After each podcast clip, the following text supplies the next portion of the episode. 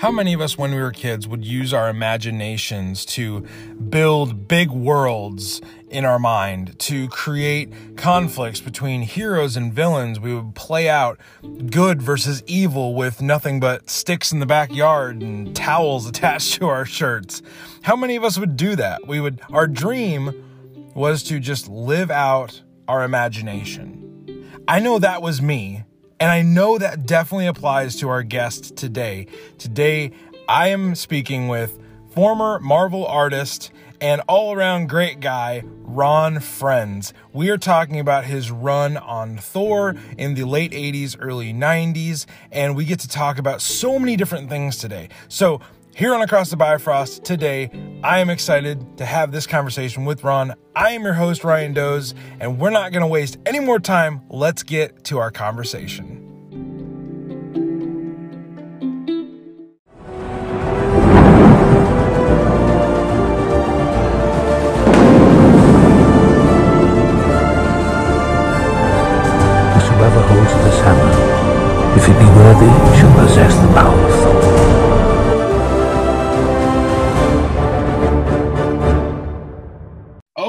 Listeners, welcome to this week's interview. I have a fantastic uh, conversation lined up for you with Thor artist Ron Frenz, and we're going to jump into our conversation with him, and uh, we're going to pick his brain a little bit about Thor and uh, his career working on this character and, and and some other stuff as well. But just want to welcome Ron to the podcast. Hi, Ron. How are you doing?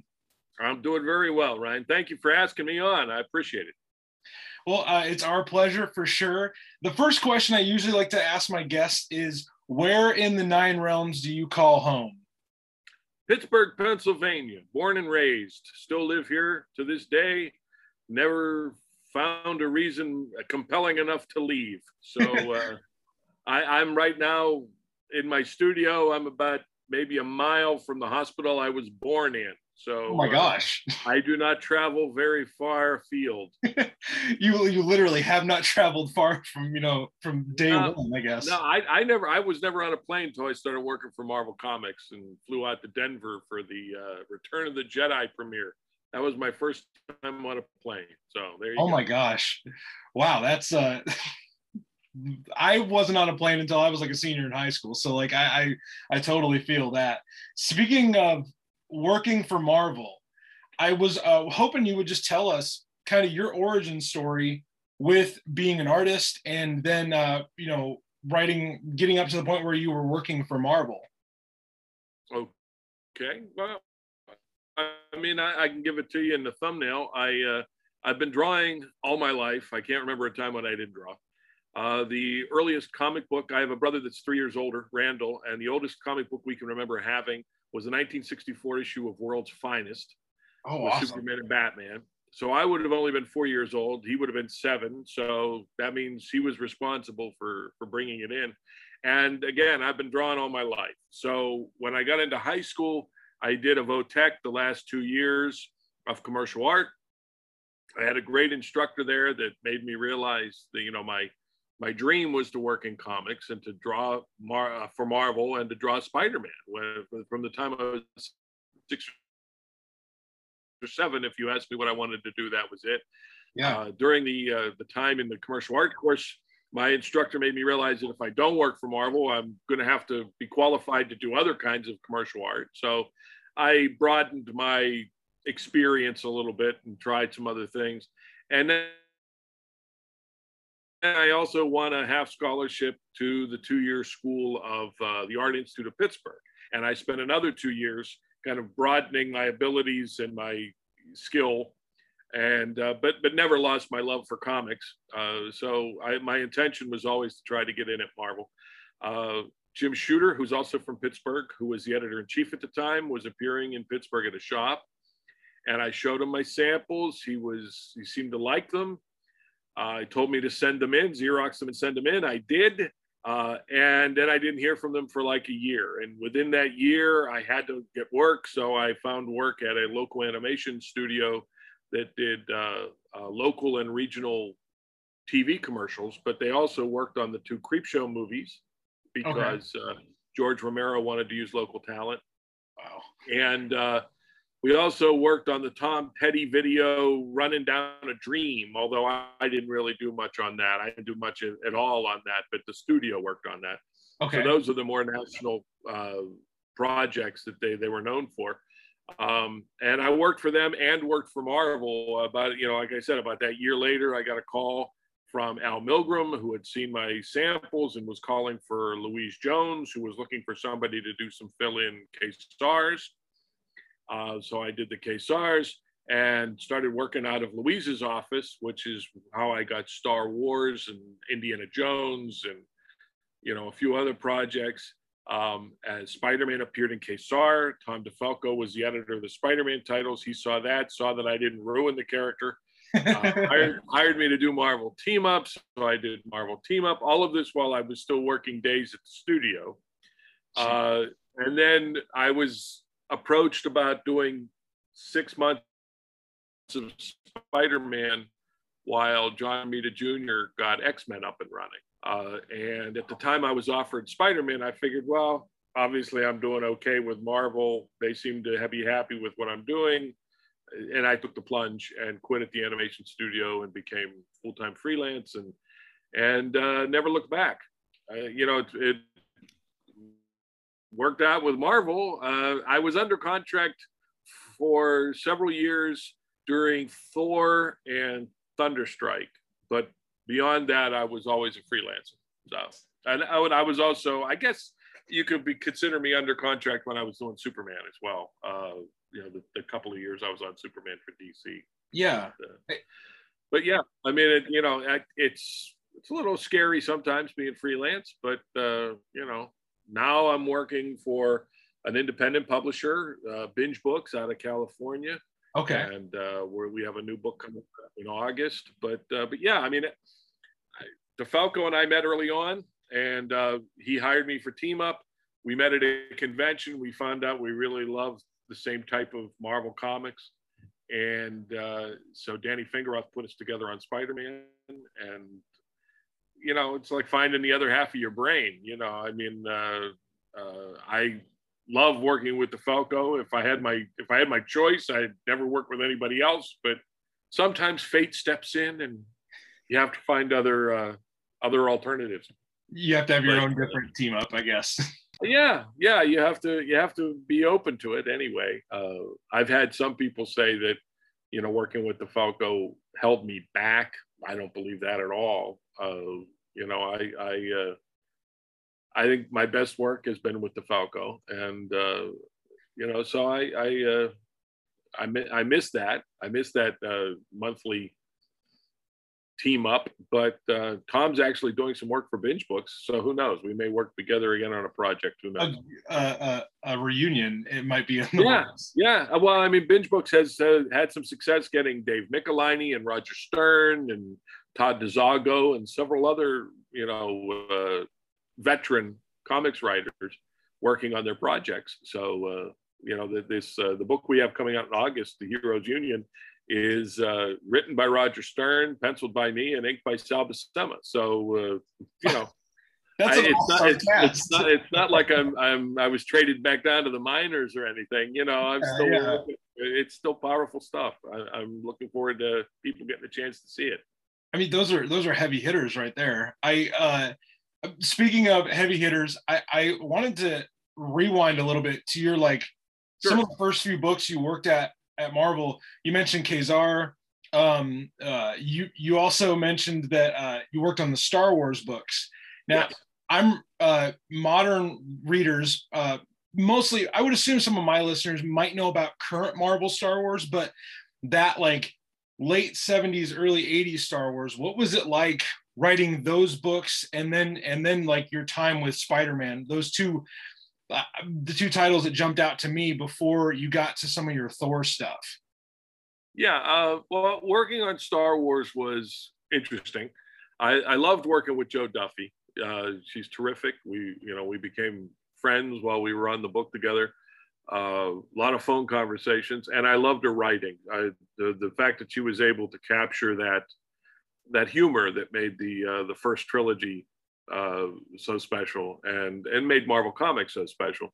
so I really enjoyed that that aspect of it, and everything I learned about partnership, I learned from Jo Duffy, which I think made me a better partner for DeFalco. You know, um, so I I enjoyed the the work experience a lot. Louise Jones, Danny Fingeroth were the editorial team.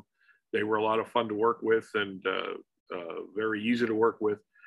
Lucasfilm, you know, they were occasionally a, a pain because I mean, what what your younger viewers might not realize is Marvel was the first to license those characters yeah. before the novels and before all that other stuff. You know, before the extended universe that they talk about now, Marvel Yeah, was yeah. first. And we, had, you know, we had a couple of hiccups. I, I understand Dave Michelinie. Before we got there, Dave Michelinie wanted to do a story with a second Death Star, and of course they went no. Um, We'll never do that. yes we had we had uh the characters that we created what were they called the the lahsbees yeah the hoojibs were the little bunny guys that walt created uh the lahsbees that we did in an issue looked a lot more uh they were very wide-eyed and they looked a lot more like stuffed animals and we didn't realize it at the time but we were stepping on the toes of the uh uh Return of the Jedi. What the heck were they called? the Ewoks little were guys. coming. The Ewoks, yes. Yes, we didn't yes. know about the Ewoks, but when when Lucasfilm saw our original uh, Lahsbees, they kind of choked and, and went, "Well, no, they have to be redrawn."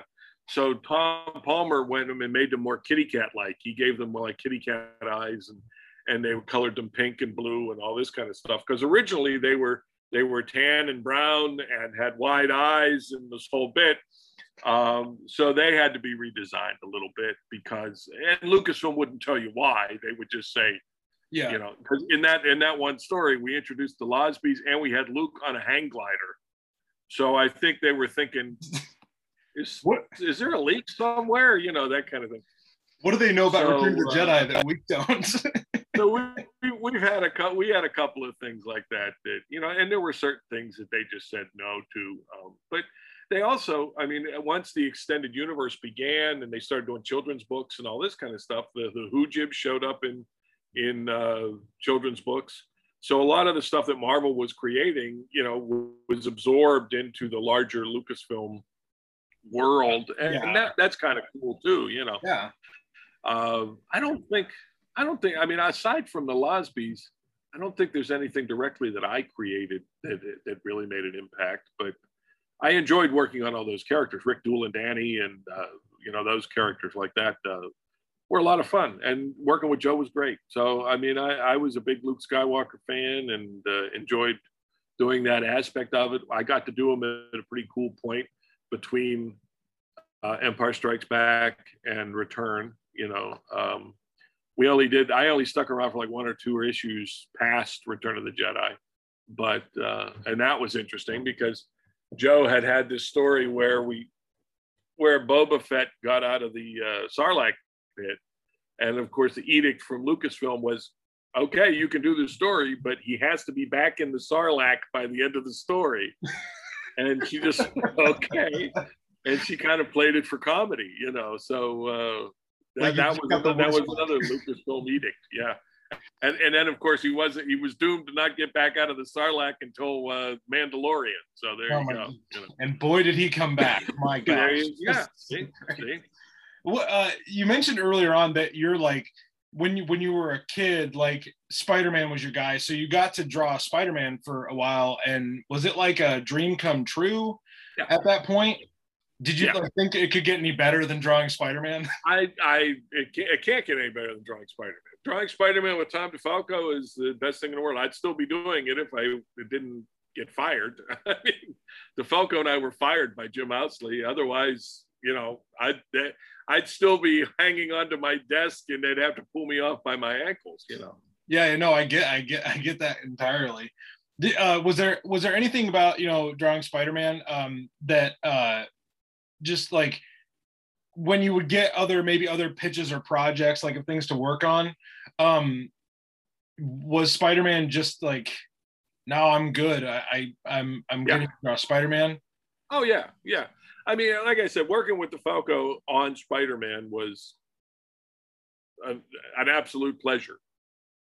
it only became a little rocky uh, when um, when the editorial uh, per, uh, personnel shifted, uh, yeah. and then it and then it became a trial. Uh, I, I, don't know why. I, I can't speak to why any of it happened, but what happened was the schedule started to get away from us, not by any fault of our own. I mean, Tom DeFalco was doing some traveling, but Tom's never been late with anything in his life. But the editor decided that uh, at one point he flew to Pittsburgh with DeFalco and he gave us a schedule that we had to, to meet to continue working on Spider-Man. And uh, so we went back to our corners and we, within a few weeks, we met that schedule. And then he gave us a new schedule that we had to meet that, that said we were already late. And it, it there were the games like that that were being played that I, I mean, I, honestly, all I can really, all I can think is that he just didn't like what we were doing. Uh, he referred he referred to our Spider-Man as the boring corporate Spider-Man. Okay. And he had already fired Al Milgrom and Louise Jones and their art teams. And he was more interested in, well, he was interested in what Peter David was doing on Peter Parker, which, you know, the, the death of Jean DeWolff and all that kind of stuff. And he was also also interested in the darker, you remember like the Mark Beachum stuff?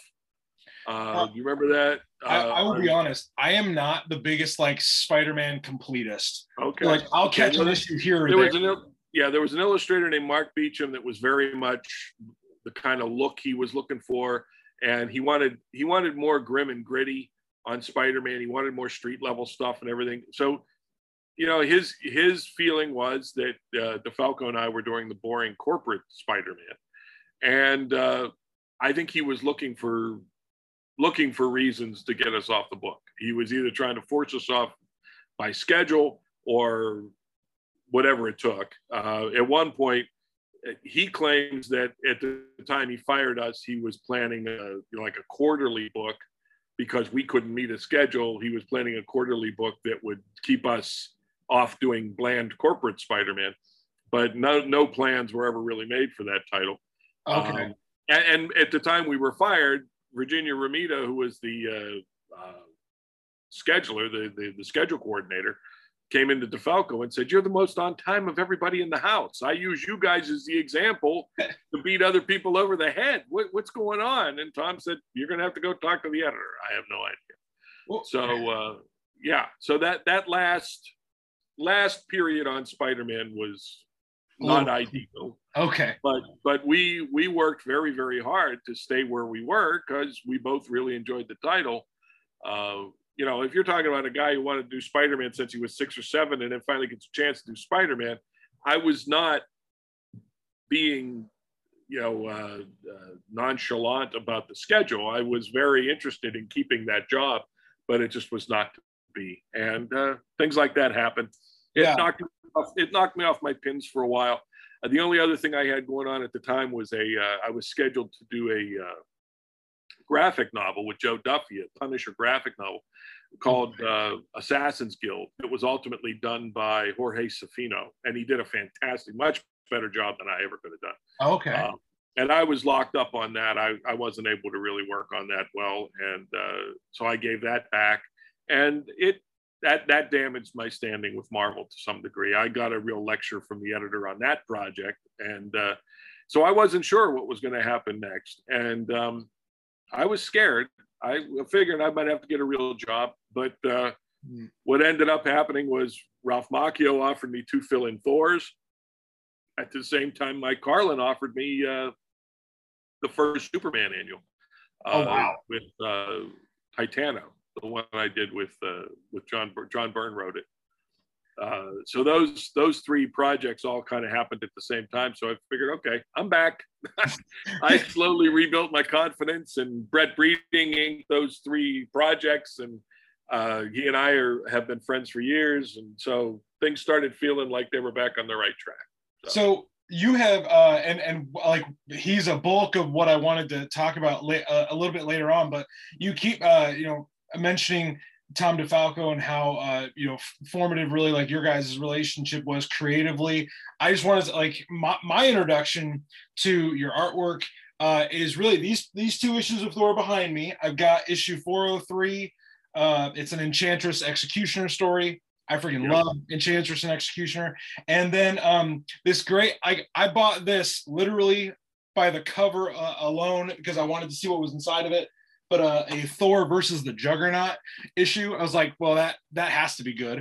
Um, well, well, yeah, and I can thank Jack Kirby for that because it's his cover. We that's that's one of the it's one of the several covers we did based on his Thor Hercules cover. Yeah, Okay, because yeah, because the posing is so similar. Uh, you know, Yeah. uh, you giving me the inside track there. That's awesome. oh, that's Oh. I mean everybody everybody has ripped that off at some point. I I mean, mean, it's Jack is the foundation for everything we do.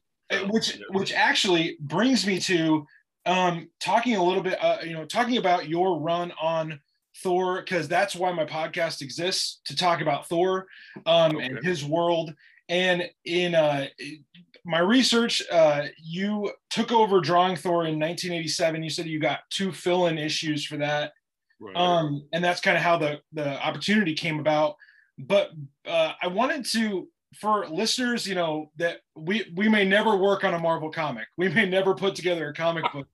Can you kind of like maybe like footnote, uh, not footnotes, but like Spark Notes version, like how does that come together? And Lynn, what was your role within, you know, how did your role play play out in the creative process? Well, the, the way that came about was actually that um, Ralph Macchio was an editor I had done some work for on What If, and uh, I think some you know some other projects like that, I believe. So I was, you know, he and I knew each other, and Tom DeFalco, who was also fired off of Spider-Man with me, we were looking for something to do together, and uh, it was Frank Miller was running, uh, wrapping up his run on Daredevil with uh, David Mazzucchelli, and he had he had left Matt in a very happy space with uh, Karen. Uh, you know, the last shot from his run is them walking hand in hand down Hell's Kitchen as the sun rises behind them, and it's a wonderful new day. And uh, Tom and I thought, you know, this would be a great time for us to come on and kind of do the kind of thing that we like to do, which is not all grim and gritty, and kind of bring the dare back to Daredevil instead of the devil. You know. Or the swashbuckling Um, kind of Daredevil?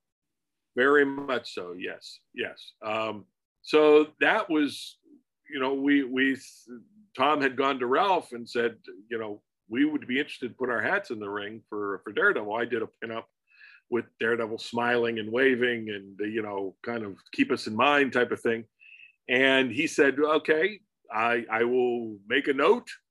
But what I really need help with now is Walt's leaving Thor and we got to make sure that we don't lose ground you know i and uh, so could you do me a couple of fill-ins for thor and tom said yeah okay if that's if that's what it takes to get daredevil will be great you know that'll be great so we did the uh the the secret wars fill in with the enchantress fighting the all the bad guys that like happens during secret wars Yeah. and then we did the uh, future Thor uh, as as a fill-in. And I was a big I was a big Thor fan. I was you know uh, a big Buscema fan, a big Kirby fan. So I loved working on those Thors, especially with Brett and with Tom. So we did those two fill-ins, and uh, Tom said, you know, we met with Ralph and said, so how are we doing? And he goes, well, I do have a book I want you to do. And he goes, yeah, Daredevil, right? Goes, "No, no, I'd like you to do Thor. And Tom said, I, I can't do Cosmic. I don't want to do Cosmic. And he goes, You just did two issues. And he said, Yeah, but I don't know. So he called me and I went, What are you crazy? Yeah, let's take it. You know, I mean, if that's what he's offering us, let's go. And Tom said, Really? And I said, Yeah, I, I love Thor. So we can do this. I mean, I know you can do it, Tom. So to test himself, to see if he would be able to do cosmic and do grand mythological type stories, he did the War of, he started the War of the Pantheons, introduced the Celtic Pantheon, and then took us right into the three or four part Celestial, Alone Against the Celestials. That was Tom dumping, jumping in at the deep end. So he figured, now, well, let's find out now if I can do cosmic. If I can, great. If I can't, you know, we'll say I'm sink or sorry swim. and move on. Right, exactly, sink or swim. So that's how that started, and uh, we ended up on Thor for what, like seven years or something. I was gonna say you you uh, you go from like writing you know the friendly neighborhood spider-man to literally the the god who you know goes up against these cosmic deities. it was it was an interesting transition and it wasn't it wasn't without its bumps. Uh, there were some early issues with thor. I'm not going to point them out to you because you know but if i if i talk about it you, somebody will go looking for it um, there are some early issues where everybody's got little tiny pinheads because i was trying to adjust from doing kind of the Ditko-esque regular people in Spider-Man. Yeah. Doing, you know, what Ralph liked about my stuff is that all my gods, Balder and all those guys, all looked like they were all, you know, six five and and grand and big, and but it also meant that I was trying so hard to make everybody big that there were tiny little pinheads on some of the people. and uh, so that was part of the adjustment. And interestingly enough, years later, when Pat Olliffe switched over from Untold Tales of Spider-Man, and he was doing some fill-ins for us on Thor and everything, he went through exactly the same thing. But because Old Man Frenz had gone through it first, I was able to say, "Be careful of the pinheads," and he went, "Oh," and he he beat it. He beat it much faster than I did, you know. But yeah, that was that was part of that because they're they're they're the opposites. I mean, uh, a Spider-Man story is very intimate. You know, sometimes nine panels a page to do the real human stuff, the way Steve Ditko did it. Um, you know, and and Thor is is widescreen. Thor is big budget, widescreen. You know, uh, what what did they used to call Vista Vision? You know, big.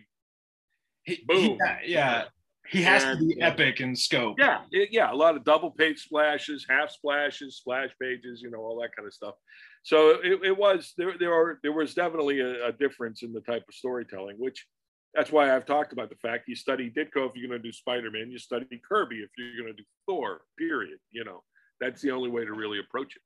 But coming in after coming in after Walt, we knew we couldn't do Walt. We knew we didn't have the relationship with the actual myth the way that Walt did, you know. So we figured if we tried to do Walt, we'd fall on our ass. So we uh, we embraced, you know, more the the Lee Kirby approach to Thor, and and just making him a superhero again, really, because uh, you know, uh, to to answer Tom's worry, we also discussed Thor's relationship with Earth people. You know, we brought him back to Earth more and had him fight more supervillains. And we wanted to, to recreate his bond with people. So that's why we introduced Eric Masterson and made him part of the supporting cast for for a year or two and then bonded them and did all that you know i mean that was all it was all planned from the very beginning and it was all part of not wanting to go back to don blake but but wanting to reinvent Force Thor's relationship different from any other. That that's what I that's what I really miss in some of the later the other treatments of, of Thor that I see is his which I thought was very important to the strip was his relationship with people is that unlike every other every other god in Asgard, he thinks we're fantastic. Having spent time amongst us and having spent time as Don Blake, he knows, he recognizes the glory in us getting up every day, knowing that we have a finite amount of time on this planet, but still doing the things we do, still building things and writing poetry and and living life and uh, embracing everything, uh, knowing that you know that we have you know 80 some years on this planet. That to him is braver than anything a warrior in Asgard does, you know, and he that's how he sees it. And he has made it his mission to help us in that, you know, to protect us. He he, he thinks we're great. He thinks we're better than we think we are. Uh, and and a lot of people in Asgard don't get that they don't. I mean, we we had a couple of opportunities, storytelling wise, to uh, to have him have a conversation with another god and have them go, but they their lights shine so briefly. What is what's the big deal with people? You know, and why bother? And he explained it. Yeah, and he explained it that that's the whole point. Their their glory lies in their transience. You know, the fact that they're not around forever. They don't have time to be lazy. You know, they go out and do it, and uh, and and they deserve a, a kudos for that. You know, and I've always enjoyed that aspect of Thor. Um, that's what makes him unique from other gods. So when people write Thor as this, you know, this arrogant idiot who just walks around saying, "I'm a god," and uh, you know, Iron Man better respect me, and they no, that that's not who Thor. Remember, in the same way that in Spider-Man's origin, Peter Parker learned with great power, there must also come great responsibility. The Thor's origin of Don Blake rediscovering his godhood was all about him learning humility. Yes. You know, Thor is not arrogant. That's Hercules. Thor is not arrogant. Thor is, you know, the, the origin of Thor is him going from an arrogant child to a sympathetic adult. And I thought the movie, even without Don Blake, I thought the, the original movie captured yeah, that yeah. really, really well. You know, um, he learned how to serve something larger than himself. Absolutely. And, uh, and and had this, you know, this relationship with with Earth. So I, that's always been the core of the character to me. When we did, um, unfortunately, not a lot of people saw it, but back in like 2010, we did a uh, five issue Thunderstrike miniseries where we did the 616 version of Kevin taking over as Thunderstrike. And uh, That's Kevin Masterson, right? Kevin Masterson, yeah. Okay. Uh, we, we had already had him as Thunderstrike in the MC2 universe, but this was the this was the 616 version of Kevin becoming uh, inheriting the mace and becoming a version of Thunderstrike.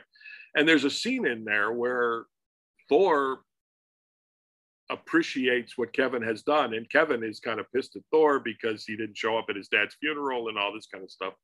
Um, and and Thor says, you know, that you know, sometimes my time is not my own and and you'll learn humility as I have. And Thor and, Kevin says, yeah, the the winged helmet and the big cape, I'm not thinking humility is really one of your problems.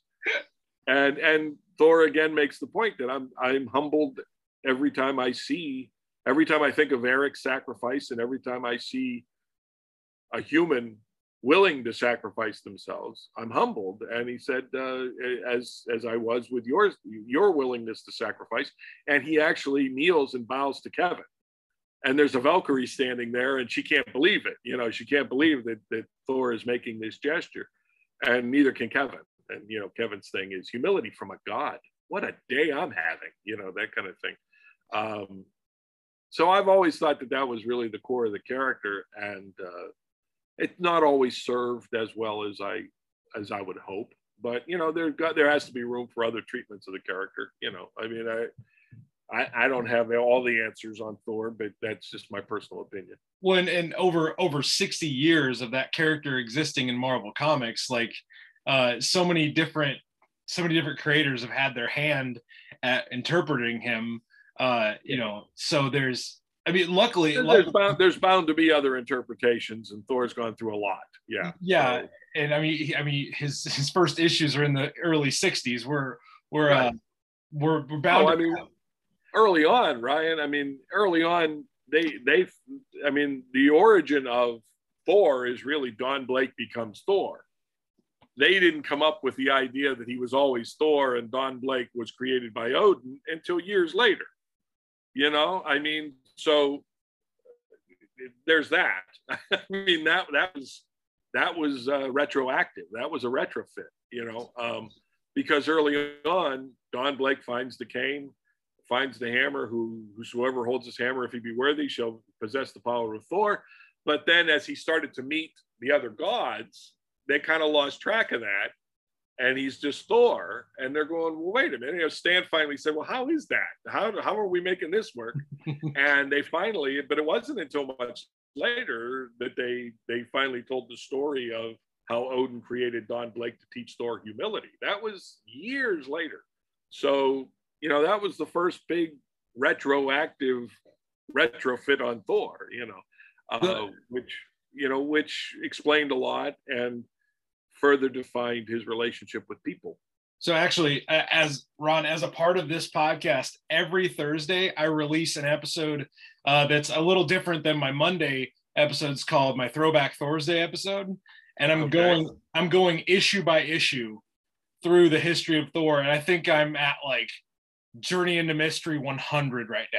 So I'm okay. very, I'm still very early on, but like my goal is to do every uh, every issue of Thor's main run um, well, I yeah, the one, the thing, I think the one I'm talking about is the one that had this cover behind me here, is, isn't it? Uh, um, okay, let me take a look. Wow. Uh, I will. I'll, I'll have I to. Gotta, I have to put my glasses on to, to read what issue number it is. Hang on a second. Yeah, yeah, go for it. It's uh, 158 after it had become the Mighty Thor.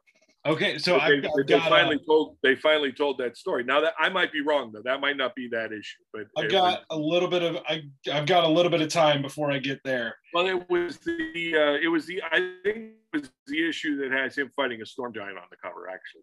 But it was uh, yeah, I mean it, it was into the Kirby Colletta phase and all this kind of stuff that they finally decided to create that backstory. Until yeah. then, until then, there was the big question of, well, wait a minute if Don, if he's not Don Blake who became Thor, if he's always been Thor, then where did Don Blake come from? And they finally answered that question. You know, so uh, you, know, so that whole relationship with people were it was always something that uh, you know was being played with. Um, you know, but I I don't like it when they when they play Thor as the arrogant God character, especially when he's interacting with the Avengers, because I've I've seen him act that way with Tony Stark. You know, like he I'm just I'll just put you down. Like when when Asgard was what hanging out over Montana or something like that. Oklahoma. He had a big fight with Oklahoma. He had a big he had a, he had a big well, he had a big fight, one of the big square states. He had a big fight with Tony Stark where he, you know, he treated Tony like, what are you what are you wasting your time for, you bug? I can smash you, you know, and it's like Tony was one of his best friends. You know, I mean, he would he would march through hell for Captain America. He respects Steve so much that he took orders from Cap. You know, he he respects the other Avengers. Incredible. Yeah. So I don't see him ever taking that kind of an attitude. That's Hercules. Hercules will take that attitude. You know? If he doesn't respect the Avengers, I mean, then he's just he's then he's just Odin. Then he's just his right. dad. Uh, he respects he respects you and me more than he's been shown to respect the Avengers at times, you know, and that's that's just how I see the character. So you've mentioned a few times a name that I, I really want to get your opinion of as an artist. Um, that like you've mentioned Jack Kirby's name a few times. Yes. And when you come onto a book that he is, you know, he's known for so many things. I mean, he's he's called the king for a reason. Like sure. Um, but specifically with Jack Kirby's Thor, what did you look back at his interpretation of the character and draw oh, yeah. from it? Yeah, uh, yeah, yeah. yeah in fact, like? in fact, it, it, was a bone of contention with with Brett Breeding, unfortunately, uh, because those first two fill-ins I did were my natural style, which tends to be more Sal Buscema, John Buscema, you know, type of thing. And Brett really likes that. Brett's a, a Buscema fan from way back, a John Buscema fan. So he enjoyed that stuff.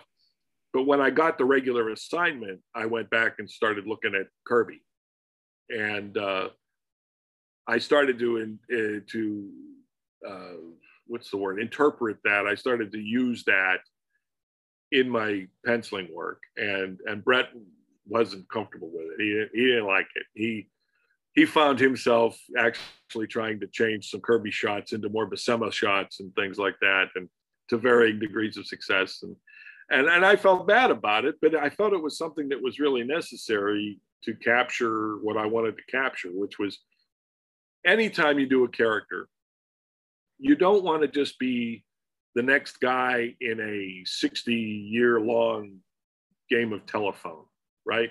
If you only look at the guy right before you, then it becomes like you know the game of telephone that I'm talking about, where Absolutely. everybody tells a story, and uh, as you get to the end, suddenly you know it's like at one point, Storm was given a black leather costume that had black on it, but they left it white. Instead of putting like a blue for a blue black or a gray for a gray black, they just used black and they left it white. Over time, that became a white costume because people stopped putting the black. But nobody decided, I don't think anybody ever decided, oh, by the way, Storm now has a white costume. It's just it just it happened. started out as a black costume and people started doing less and less okay. black shading and it becomes a white costume. The same thing happened with um, the beast. The beast went from gray when he was first the hairy beast in this in this uh, astonishing what was it uh, astonishing tales? Whatever book it was i don't know. Uh, but when hank mccoy first became the beast he was first he was gray. They they kind of went the way they would do with the hulk where originally he was he had gray fur and then they decided, no, he has black fur. So at one point during the course of the story, he's knocked out, he wakes up, and now his fur is black. It was a further mutation, and his fur right. was black. Over the years, they stopped putting, you know, they put less and less black on him. And now, if you ask anybody what color uh, Hank, Hank McCoy's fur is, they'll blue. say blue. Yeah. And to the point that he was blue in X Men 3, right? He's blue in the X Men movies now, but he was. He, no, I don't think anybody ever decided he was blue. It just kind of happened. That's the game of telephone that I'm talking about. Okay. okay. So you don't want to be you don't want to be the next guy in the chain. I don't anyway. So when I'm awarded a series, I go back to the first appearance. Okay. And I read, I I read, I read all the Lee Ditko Spider-Mans to find out what made Spider-Man different and unique. I went back and read the first couple of years of Thor stories because you want to answer the question why Thor? He's not just a big guy wearing blue and red with a red cape. I mean, there's there's already a guy like that, right? Why Thor? Why is he special? Why tell stories about him? Yeah. And to, to do that, you need to read the original stories and you need to take some part of that and recognize the root. So I was that's why I was trying to you know give him the Kirby uh, air of, of magnificence, if you want to call it that. You know that, that the gods look impressive and that they're larger than life, and yeah, they're not. He's not just another superhero; he's a god. You know, and and he needs to move like that. And he and my Asgard was always Kirby's Asgard, you know, and Buscema's Asgard. So, you know, it's a golden city. It's like Disneyland for adults, you know, that kind of thing. I mean, we, we did a couple of stories in Asgard where Tom would say, you know, these Asgardians walk down an alley. And I'm going, I wonder what an Asgardian alley would look like. because it's not gonna have it's not gonna have garbage cans and stuff, you know. I no. mean, so it was like cobblestone and kind of cool looking. It was, you know, it wasn't an, uh, an alley like in New York. It was a, it was different. And I have a very firm idea in my mind of what Asgard looks like. Like, in fact, the first movie captured it really, really well. Yeah, you know, with the giant golden statues and uh, a lot of the plazas and a lot of trees and all this kind of stuff. You know, uh, mixed in, you know, a lot of nature mixed in with all the the really cool Kirby architecture and stuff. So I, I thought they did a wonderful job with Asgard when when all the times that it was shown in films. But um, you know, I, I eh, you know, and, and nothing against I, I, because Walt would tend to do the uh, the more Norse looking buildings and all this kind of stuff, and and nothing against that treatment because I do feel there's room for all of that. You know, yeah if you go to an Asgardian suburb, I mean, even in our stories, we showed that there were farmers and stuff, you know, that there were suburbs outside the Golden City that would look more like that, you know. So, uh, you know, it, it all works one way or the other. But yeah, you have to develop your own sense of who these characters are and what they look like. I actually have a friend from uh, that I met in junior high. We became very close in high school in fact, he's an a very famous illustrator. His name's Daniel Horn. Who, okay. Uh, has his own, you know him. He has his own Facebook page. He does I, incredible paintings. He, the he name, the name sounds familiar enough that I, I probably need to go refresh myself. He did fantasy paintings for a while. Now he does uh, like Hammer Film uh, monster paintings and stuff. The guy, he's incredibly talented. But he and I met in high school and have stayed friends to this day. And quite frankly, he was my model for Thor because he was much taller than me, handsome as hell, and everybody loved uh, everybody loved the guy. But he was also the gentlest. He, he still is the gentlest human being I know. He, you know, he, he he used to play hockey in high school and he would tell stories about bench clearing fights that they would have and everything, right? but if you heard him talk, he, he has a very gentle voice. He has a very gentle demeanor. He's just the most loving person you've ever met in your life. And he was he was how I saw Thor. Okay. You know, I, so I was able to kind of get a handle on who I thought this character was. I frankly I think Chris Hemsworth does it all very, very well. I mean, I, I'm I don't like the fact that they've colloquialized him as quickly as they have okay. in the movies. But the other thing is you have to, you know, 60, 60 years of comic books um, isn't the same as movies that are being told in real time. You know, Thor Thor would become more colloquial as he spent more time around us. Yeah. Uh, uh, you know, I mean, for us, we, we brought in Eric Masterson. We had Eric Masterson take over to make our Thor colloquial because I, I do miss some of the, uh, you know, the, I, I, thought they played it really well, but I, I, I miss some of the more godlike Thor. You know, the, the, the interaction between Thor and Loki in the first Avengers movie just was fantastic. It just oh, it yeah. broke my heart. You know, I mean, it, it broke my heart. I, I think they've done a wonderful job with that relationship uh, I'm jealous of it because by the time DeFalco and I got to Loki, he was pretty much lost. I mean, he was the sociopath. I mean, he was pretty irredeemable. Yeah. Uh, so we played. We we never forgot that Thor loved him. We never forgot that he and Thor were brothers and were raised together. Yeah. Uh, in fact, when we did that issue where Thor killed him, uh, well, Thor did kill him. He made the decision yeah, yeah. to kill him, and he did kill him. He just was able to survive it. Um, even in that moment, if you remember, you know, Thor was saying that you'll always be the brother that I loved, and Loki said, and you'll always be the object of my hatred. You know, because he was so jealous and everything. Uh, but you know, it was always that was always a heartbreaking relationship for me because Thor remembered what it was like to be best friends with Loki and and be brothers. You know, uh, he never realized that Loki was resenting him all that time. You know. So, that so I want to get into your and Tom's like like maybe like dissect and dig that apart. But like when you're talking about you know Thor and Loki's relationship. I, I don't I don't know uh, how how, uh, how deep into the Star Wars movies you've gotten, but I've always chosen to look at their relationship kind of like um kind of like Anakin and Obi Wan in uh, Revenge of the Sith. And when yeah. Obi Wan Obi Wan is, you know, he, he is he is upstanding and he says, you know, I love you, and Anakin's like, no, I, I freaking hate you. Um, yeah. so I mean, the very uh, yeah, no, I, I, I, do I do feel that as they as they got into whatever the teenage years are and stuff, they started to go separate directions. Uh, but Thor was always unaware that Loki resented him, that Loki resented him as you know the firstborn prince, and Loki resented him as being. You know, do you ever? I mean, it's a it's a human thing. I don't know if you've ever yeah. noticed, but if you watch siblings, sometimes whatever the older sibling is, the younger sibling is going to choose to be the opposite. Absolutely. Yeah. I'm a middle child myself. And okay. I have I have a brother that's 13 years older that I never really grew up with. He was already away at college by the time I could form a thought. But I have a brother that's three years older.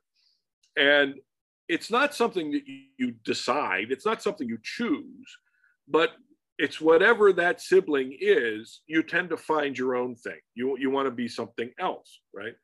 and eh, be based on how you feel about that person.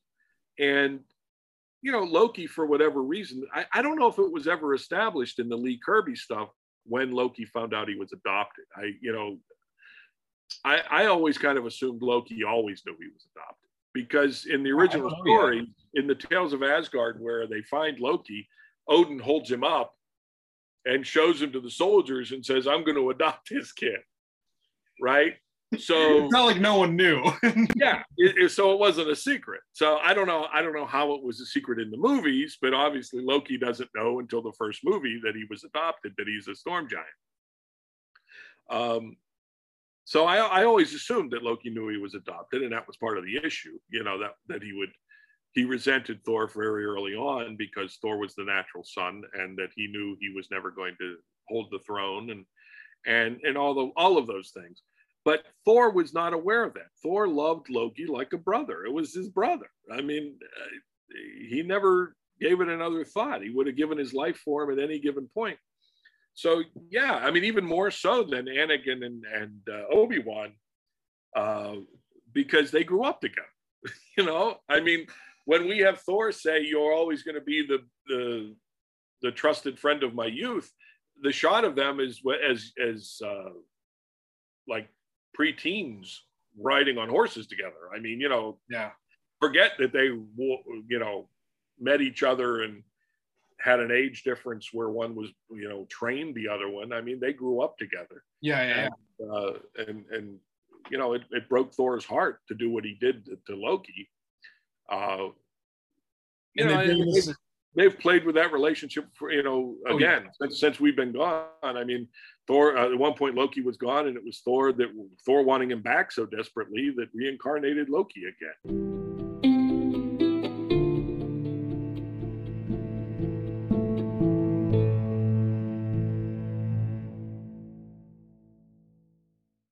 That does it for the show today, everybody. I hope you enjoyed part one of our conversation with Ron Frenz. It was a lot of fun, and part two is even better. We talk a little bit more about Tom DeFalco. We talk about what he's up to nowadays with binge books and a new comic that he just came out with called The Heroes Union. So we talk about that. And of course, there's so much more Thor talk that we get into. We talk about some of his favorite issues and panels. It's really a great part two. If you want to rate rate, review, and subscribe to the podcast on iTunes. That would be awesome. That really would help us out. Also, follow us on Spotify. And if you want to chat Thor with us, go to Instagram, follow us at Across the Bifrost. Before we get out of here today, I wanted to let you all know that coming up this Thursday on our Throwback Thursday episode of Across the Bifrost, we are breaking down issues 101 and 102 of Journey into Mystery. I'm bringing back one of my uh, best friends, Eric Fisher, to break down those issues. And it is the first time that the Avengers show up in a Thor comic. So, lots of great stuff coming up on that episode this Thursday. Be sure to check it out. Thank you so much for joining us on this episode of Across the Bifrost. We have enjoyed having you aboard the Rainbow Bridge with us. Have a great rest of your day. And remember, stay worthy.